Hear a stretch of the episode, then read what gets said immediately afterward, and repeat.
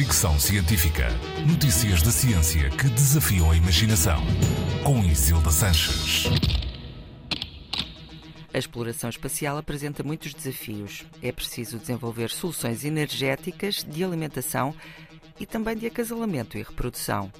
Neste último aspecto, os investigadores chineses estão um passo à frente querem enviar macacos e ratos para a Estação Espacial Tiangong, recentemente inaugurada, para estudar o seu comportamento sexual e as hipóteses de reprodução de mamíferos em gravidade zero.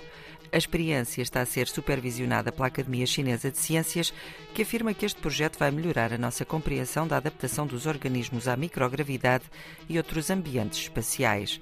A questão da reprodução no espaço é fulcral, não só para os humanos, mas também para os animais, mas até aqui apenas há registro de nematódios ou vermes cilíndricos e de medocas, pequenos peixes conhecidos como peixe de arroz japonês, terem conseguido reproduzir-se com sucesso.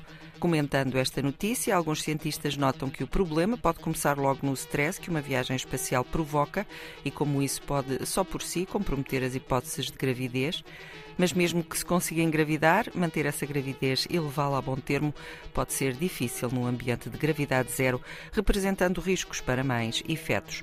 Por polémico que possa parecer, estudos como estes que os chineses querem levar a cabo são fundamentais. Fricção científica.